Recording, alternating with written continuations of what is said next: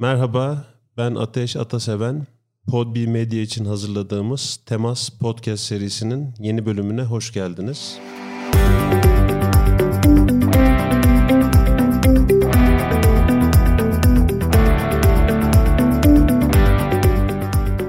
Bu bölümde konuğum uzun süreden beri sohbet ettiğim, uzun süreden beri arkadaşım olan sevgili Sanem.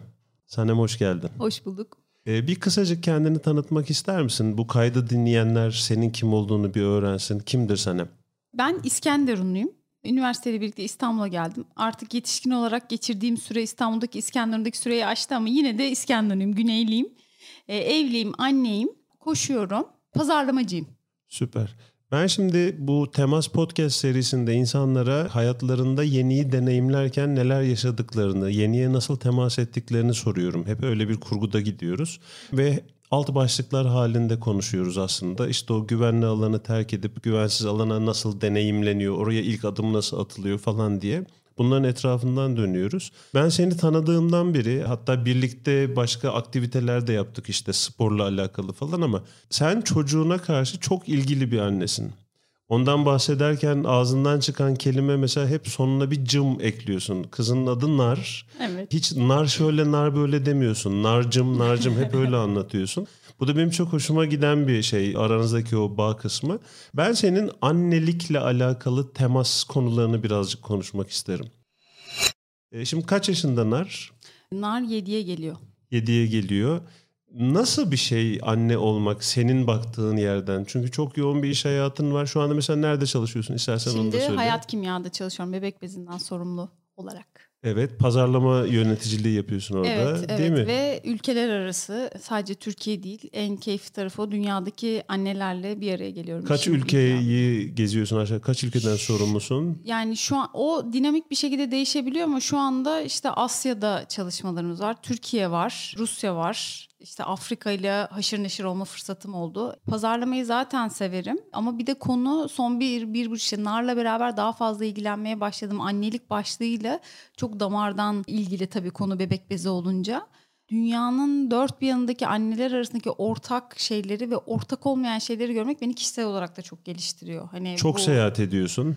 Biraz öyle oldu son dönem. Dolayısıyla nardan da uzakta kalıyorsun. Evet en son geçen sefer tam iki hafta ayrı kaldık. En uzun deneyimimizi yaşadık. Evet ama onun dışında İstanbul dışında olmadığın zamanlarda yani İstanbul'da olduğun zamanlarda da kendine de düzenli vakitte ayıran birisin. Evet. Değil mi? Ayırmaya Evet, evet. çabalayan birisin yani. Şimdi sen bir senin gözlerinden bir tanımlar mısın? Ne demek senin için annelik? Ben 33 yaşında hamile kaldım galiba ve hamile kaldıktan sonra böyle her anın tadını çıkardım. Hamileliğimin her gününü hani ilk o mide bulantıları hariç e, çok keyifle yaşadım. Biraz da böyle dünya etrafında dönüyormuş gibi davrandım. O anlamda biraz şımarık bir hamileydim.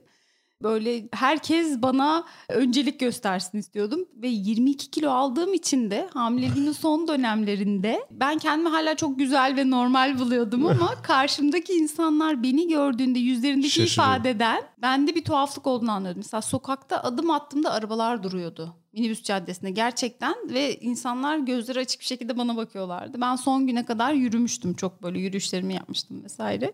Biraz büyümüşüm fark Hmm. ettim ki. E, hamilelik yolculuğunu çok sevdim ama asıl tabii en büyülü yolculuk Nar aramıza katıldıktan sonra oldu.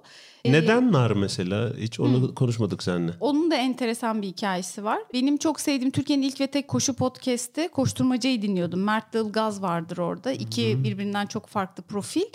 Mert çok disiplinli, e, bütün antrenmanlarını yapan, sürekli progres gösteren koşucu. Ilgaz e, benim kendime daha yakın hissettiğim, tadını çıkartan ama zaman zaman tembellik de yapan ekol. Ilgaz bir gün bahsederken kızım nar dedi. Ben koşarken podcast'i dinliyordum bu arada. Ve eve koşarak gittim ve şey dedim ya daha ne çocuk var hiçbir şey yok falan. Aa kızımızın adına nar koysak hatta Ayşe Nar dedim. Sonra ay Ayşe Nar çok çirkinmiş.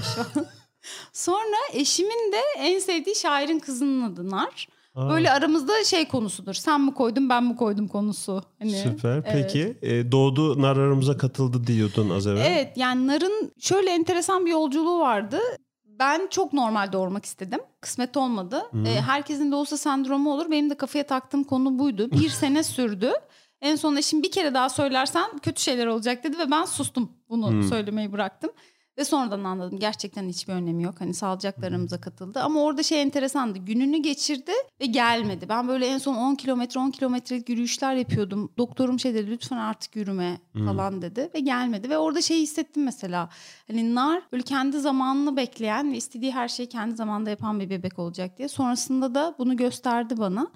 Anneliğin büyülü tarafı da şeydi içgüdülerime ve o aslında senin kitabında da başlık olan kendinle temas etme hmm. konusunda içgüdülerime en çok yaklaştığım an, içinden geçtiğim hormonal ve fiziksel değişim ve süreci doğru zamanda ve imkanlarımızın olduğu bir dönemde yaşadığımız için çok şükür buna kendime alan açabildiğim dönemde e, narla aynı frekansa girdiğimi hissettim ben.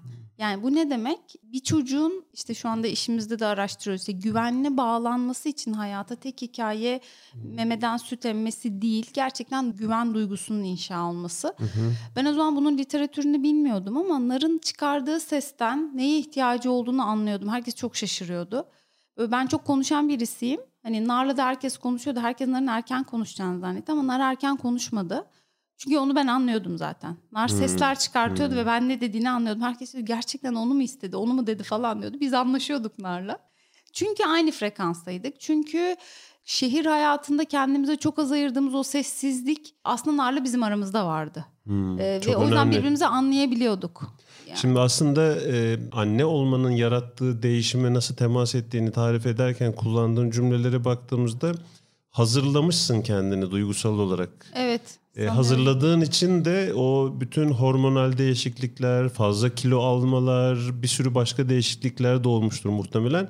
Bütün bunların hepsini aslında hazırladığın için yaşanan her şeye böyle bir tamam gelsin yapmışsın gibi hissettim. Evet evet yani şeydi kilo konusunda işte doktorum uyardı. Sonra şey dedim en son işte iki hafta var doğuma ve tartıya çıkmama kararı aldım. Çünkü yapabileceğim bir şey yok. Yani o yüzden onu bıraktım.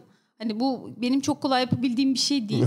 Ama dördüncü ayında narın ben başlangıç kiloma döndüm. Yani o sürecin kendisi aslında biz kendimizle temas ettiğimizde ve hmm. yapay araya giren şeyleri çıkartabildiğimizde beden de, ruh da, zihin de kendi en regüle, en öz dengeli yerini buluyor. Şimdi önceden hazırlanmak, zihinsel bir hazırlık yapmak bu teması kolaylaştırıyor kısmını anlıyorum ama şimdi annelik öyle bir şey ki istediğin kadar önceden hazırlan hiç planlamadığın şekilde de gelişebilir. Hatta gene birkaç cümle önce şöyle bir laf ettin. Hani benim istediğim zaman değil e, narın kendine ait bir zamanı vardı orada oldu diye. Mesela bu iş hayatında da insanların sen ben gibi çalışan beyaz yakalı mavi yakalı bu insanların çoğunun yaşadığı bir sıkıntı var zamana hükmetmeye çalışıyoruz. Evet. İşte bu zamanda olsun şöyle olsun falan diye.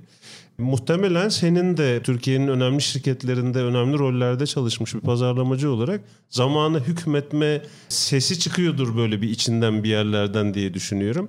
Annelik buna nasıl hizmet etti? Kurumsal hayattaki az evvel bahsettiğin o her şeyin kendi zamanı vardır açısına. Annelikle birlikte sanıyorum en önemli şey bir şeyi kovalamayı bırakmak. O çok önemli. Kovalayınca kaçıyor. Ya da kendine onu stres faktörü haline getirdiğinde yani yaydığımız enerjiyle olmayacaksa da zora gidiyor. Ee, annelikle birlikte aslında akışta kalmayı öğrendim diyebilirim. Sürekli yapabiliyor muyum? Hayır. Hı hı. Yani bizim o narla aynı frekansta olduğumuz dönem ilk iki sene. Hani tabii ki aramızdaki fiziksel emzirme bağının da olduğu dönem. Ondan sonra tabii ki işte koşturmaca, iş, stres, şehir hayatı girince o frekansta kalamıyoruz. O çünkü çok perfect. Şimdi annelik ve kendi çocuğun olduğunda onun zamanına uyumlanmak kısmen kolay ama sen Akdeniz insanısın. Ve oldukça da sıcakkanlı bir Akdeniz insanısın. Yani zaten Akdenizliler sıcakkanlı, sen daha da sıcakkanlısın böyle sonuç elde etmek isteyen, başarıyla güdülenen, tuttuğunu koparmak isteyen tarafların da var ki böyle olduğu için de kurumsal hayatta bir sürü şeyi elde edebiliyorsun. Bunu nasıl etkiledi annelik? Yani nar dışındaki ilişkilerine olan etkisini soruyorum. İlk başlık şeydi içgüdülerime yaklaşmak. İkinci başlık da orada eşimle beraber yaptığımız en doğru şey çocuk dünyasının parçası olmaya çalışmak. Yani onun bize uymasını beklemektense... Hmm İlk bir sene fiziksel olarak biz zaten ona adapte olduk. Sonra onu hayatımızın parçası yaptık. Ama en basitinden biz mesela bir çocukla konuştuğumuzda mutlaka çökeriz. Onunla göz hizasına geliriz. Hmm. Çünkü onun karşısında bir dev gibiyiz. Tepeden ona konuştuğumuzda onu ürkütüyoruz. Onunla ne duygular uyandırdığımızı yetişkin olarak anlamıyoruz. Hani benim ertesinde okuduğum kitaplarda, eğitimlerde de özellikle buna dikkat ediyordu. Bu da aslında hep unuttuğumuz karşımızdakini anlama başlığına çok yardımcı olduğunu düşünüyorum ben. Benim de günlük hayatta en çok kafayı taktığım konulardan biri bu karşı tarafı anlama, başkasını anlama. Özellikle de hani tırnak içinde bana benzemeyen, biraz zorlandığım insanı Hı-hı. anlama kısmı bu tarafta annelikten beslendiğini anlıyorum. O ona da hizmet etmiş gibi.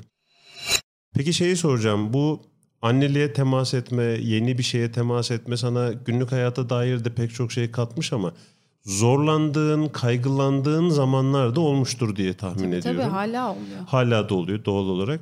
Oralarda bu kaygıyla ve zorlukla nasıl başa çıkıyorsun?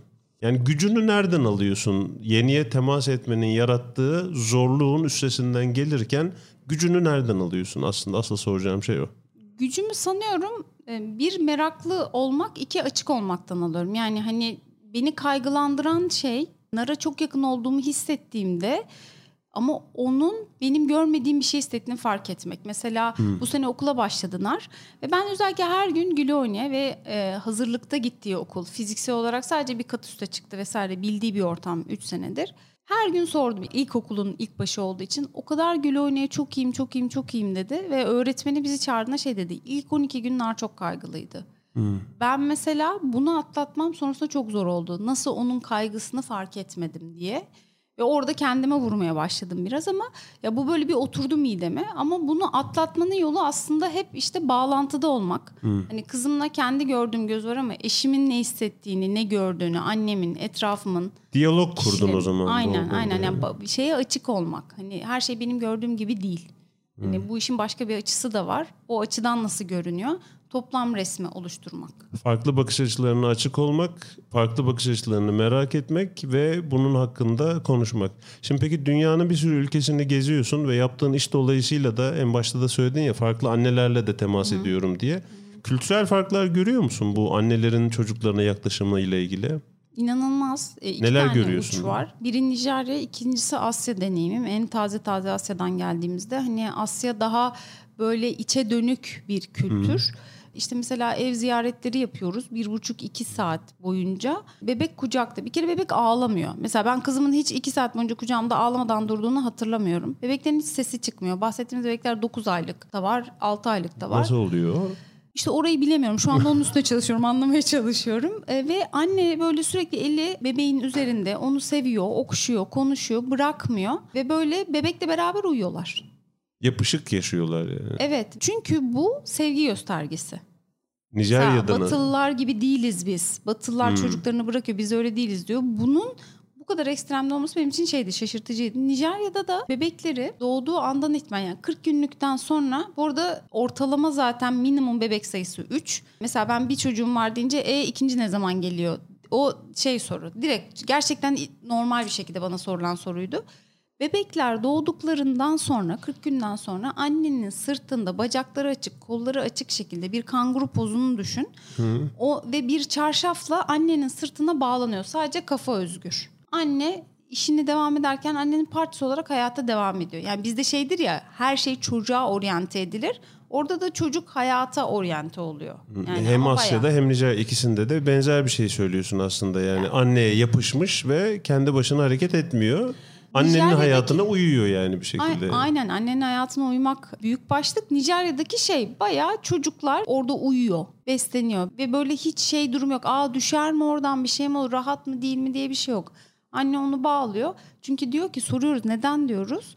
Hı-hı. İşim var. Hani işimi yapmam lazım. Ben tüketici grubunda aynanın arkasında şey gördüm. Bir anne oturuma konuşmaya devam ederken sırtında zıplatarak çocuğu uyuttu ve bezle bağladılar onu sonra. Yani hani ve sandalyede böyle arkada bebek uyuyor. Anne oturarak anlatmaya devam etti. Ama ne konuşma kesildi, ne diğer anneler yerinden kalktı. Günlük hayatın inanılmaz rutin çünkü herkeste çocuk var. Peki şimdi gene ben sana döneceğim tamam. bu global örneklerin dışında. Kaygılarınla nasıl başa çıktığın konusunu biraz daha açmak Hı-hı. isteyeceğim. Şimdi bizim yeniye temas ederken bu yayında konuştuğumuz şey annelikle yeniye temas etme deneyimlerin senin. E, aslında çok majör bir değişiklik insanın hayatında bir çocuk sahibi olmak. Babadan ziyade de annenin yaşadığı değişiklikler hani hem fizyolojik hem hormonal değişiklikler başlıyor sonra bütün hayat değişiyor falan. Üzerine onlarca binlerce kitap yazılmış bir sürü Evet. belgeseller çekilmiş büyük bir konu yani gerçekten ama sen kaygılandığında e, Sanem olarak yeterince iyi bir anne olamadığını düşündüğün anlarda şimdi ben spor yapmaya gideceğim kızımdan ayrı kalacağım acaba onun işlerini aksatacak mıyım aksatmayacak mıyım gibi şeyler geçiyor mu kafandan geçtiğinde bu gibi aşamaları nasıl yönetiyorsun? Aslında bu söylediğin şeyler en çok iki yaşına kadar olan dönemde geçti. Orada birazcık şey tabii ayarlayamıyordum. Evhamımın en yüksek olduğu dönem o dönemde. Ama o dönem tabii ben bu kadar evhamlı oldukça aslında ne kızıma ne eşime ne kendime toplam verimliliğim çok yüksek olmuyordu. Ve ben o işte iki sene ara vermiştim koşmaya.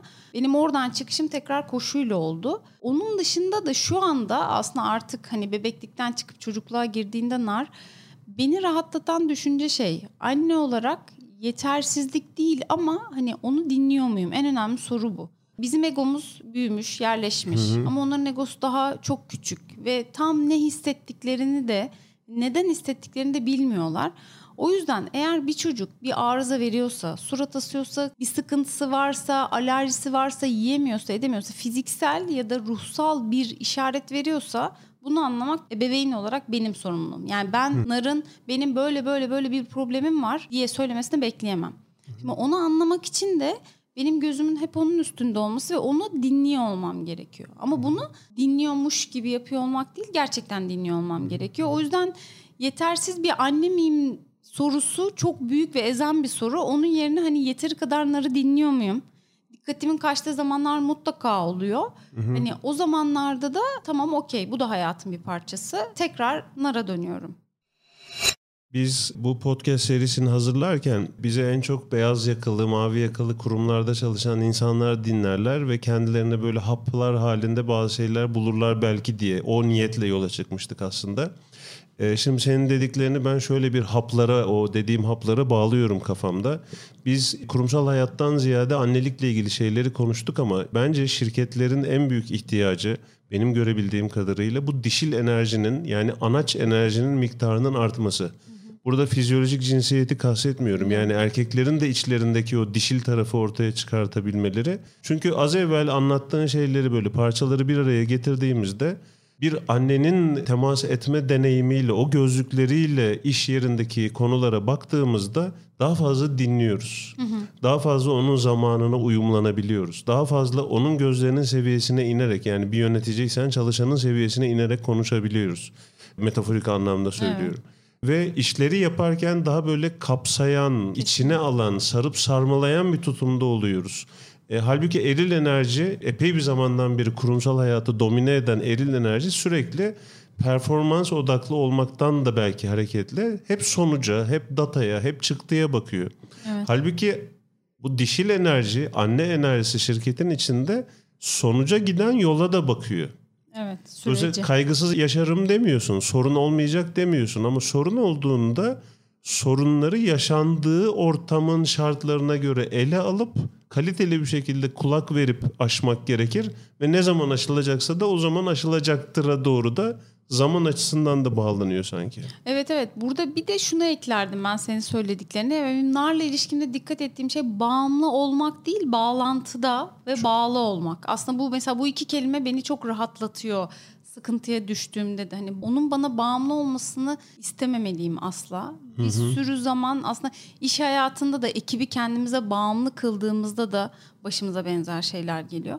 Bağlantıda olmak önemli ve bence beraber büyüme hikayesi de önemli bir başlık. Yani hani tek her şeyin çözümünü biz veremeyiz anne, ebeveyn olarak. Oradan da bir şeyler geliyor ama o geleni görmek için de yine ilk noktaya dinlemeye dönüyoruz. Bu bağımlılıkla ilgili atfettiğin şey de epeydir kafama takılan bir şey. Büyük şirketlerin pek çoğu biliyorsun çalışan bağlılığı anketleri yapıyorlar kurumlarındaki o bağlılıkları ölçmek için. Ben böyle belli bir yaşın üzerindeki çalışanlarda hiç sekmeden bağlılıkların hep yüksek çıktığını, işe yeni başlayanlarda da bir tık daha düşük olduğunu görüyorum. Kafama takıldı. Yani acaba bunlar gerçekten bağlılar mı, bağımlılar mı? Yani alternatif olmadığı için mi oradalar yoksa gerçekten gönülden orada olmak istedikleri için mi oradalar? Bununla ilgili yorumu şirketlere göre, konulara göre ne bileyim işte ele alınacak çerçeveye göre farklılaştırabiliriz ama asıl mesajın senin biraz evvel verdiğin mesajda olduğu gibi çalışanlar da bize bağımlı değil bağlı olsunlar. Evet. Yani aslında anne bakış açısıyla işlere bakmak, temas etmek bir parça bağlılık yaratmak, bağlantı yaratmak, bağımlılık yaratmak değil. Evet evet. Harika bir özet oldu sanki. Süper. Evet ağzına sağlık. Çok teşekkürler geldiğin için. Ben teşekkür Temasın anne boyutunu, annelik boyutunu konuştuk seninle beraber. Bunu dişil enerji tarafına ve şirketlerin içinde bunun miktarının artması gerektiğine doğru da bağladığımızı düşünüyorum Evet, bu sohbette. Bence daha çok kadın ve daha çok dişil enerji olması Evet. lazım şirketlerde. O zaman çok kalpten inanıyorum ki çok daha zevkli bir iş ortamımız olacak Daha bence. yani. kapsayıcı ve daha renkli olacağı kesin. Kesin. Ayağına sağlık, ağzına Çok sağlık. teşekkür ederim. Podbi Medya için hazırladığımız Temas Podcast serisinin bir bölümünün daha sonuna geldik. Teması Spotify, Apple Podcast, Google Podcast ve diğer podcast uygulamalarından dinleyebilirsiniz. Lütfen podcast'te üye olun ve yeni bölümleri kaçırmayın. İlerleyen bölümlerde yeniden görüşmek üzere.